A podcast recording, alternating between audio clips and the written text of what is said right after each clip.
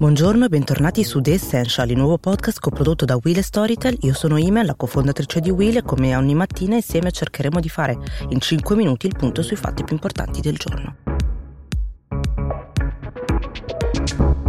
Quella di ieri è stata sicuramente una giornata di Pasqua senza precedenti, chiaramente da nessuna parte in tutto il territorio italiano sono state permesse eh, celebrazioni per la festività religiosa e anche Papa Francesco ha ufficiato la messa pasquale in una basilica di San Pietro completamente deserta. Anche oggi eh, gli italiani saranno costretti a rimanere a casa durante Pasquetta con la polizia dispiegata su tutto il territorio per far mantenere effettivamente le misure restrittive. Chiaramente è l'ennesimo sacrificio che ci viene richiesto, ma questi sforzi stanno stanno dando i loro frutti. Colpisce molto il discorso eh, del Papa che ha fatto eh, innanzitutto, prima di parlare di fame, migrazioni, povertà, ha parlato di coronavirus. In particolar modo si è concentrato su come il coronavirus abbia toccato il continente europeo. Ha detto non è questo il tempo degli egoismi perché la sfida che stiamo affrontando ci accomuna tutti e non fa differenza di persone. Tra le tante aree del mondo colpite dal coronavirus rivolgono speciale pensiero all'Europa.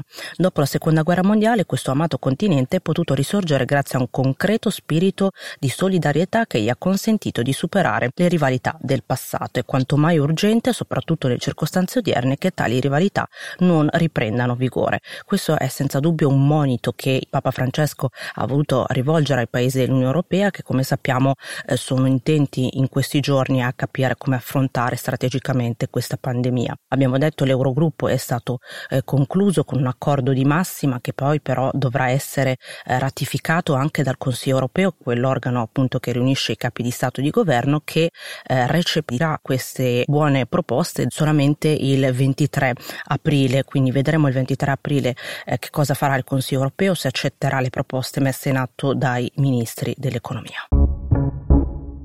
Intanto in Italia, come sappiamo, è entrato in vigore l'ultimo DPCM firmato dal Presidente del Consiglio Conte dove si prorogano i divieti di spostamento eh, fino al 3 di maggio, cosa che doveva in realtà finire già in questi giorni. Consente però inoltre anche ad alcune attività eh, come cartolerie, librerie e negozi per neonati di riprendere la loro attività. Qui eh, c'è stato un problema, un problema tra lo Stato e le regioni perché molti governatori hanno deciso comunque di non eseguire le indicazioni del governo. Per esempio la Lombardia e il Piemonte hanno deciso di non consentire la riapertura eh, di librerie e cartolerie perché sono generi, eh, vendono generi che possono essere venduti anche nei supermercati, come possiamo notare tutti quanti noi nei supermercati in questi giorni c'è stata messa una grande X su quei beni eh, ritenuti non essenziali. Vedremo se mm, saranno permesse a questo punto. Di tutt'altra posizione invece il Veneto, il governatore Luca Zaia ha preso una posizione veramente molto diversa perché eh, dice che parlare di misure restrittive oggi non ha più senso e sta cercando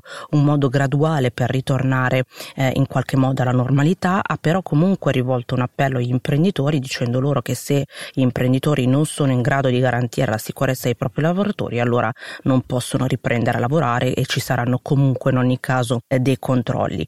Intanto Vittorio Colao è stato nominato a capo della task force di esperti chiamati a far uscire il paese eh, da questa crisi e gestire quella che è la cosiddetta eh, fase 2. Vittorio Colao è stato eh, l'AD, l'amministratore delegato di Vodafone insieme a tanti altri esperti come eh, manager, psicologi, economisti, giuristi eh, affiancheranno il comitato scientifico per rimettere in modo appunto eh, il paese per uscire da questa fase emergenziale.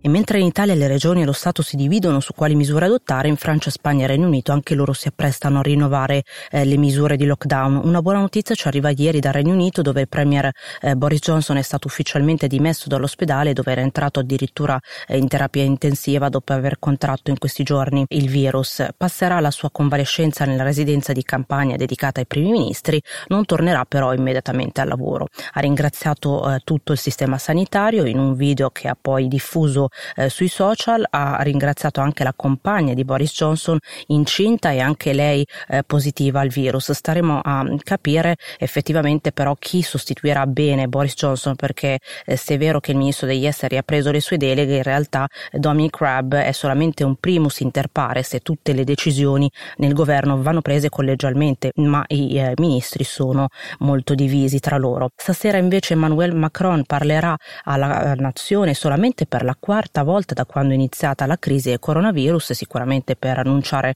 un nuovo mh, prolungamento iniziato eh, già in Francia il 17 marzo eh, scorso. Restez chez vous rimane eh, lo slogan per invitare le persone a rimanere a casa. Anche in Spagna ehm, verranno riprese una parte delle attività produttive, nonostante comunque Pedro Sanchez, il premier, continua a dire non siamo ancora entrati nella fase 2 e quindi invita tutti gli spagnoli a mantenere quelle che sono le misure eh, restrittive.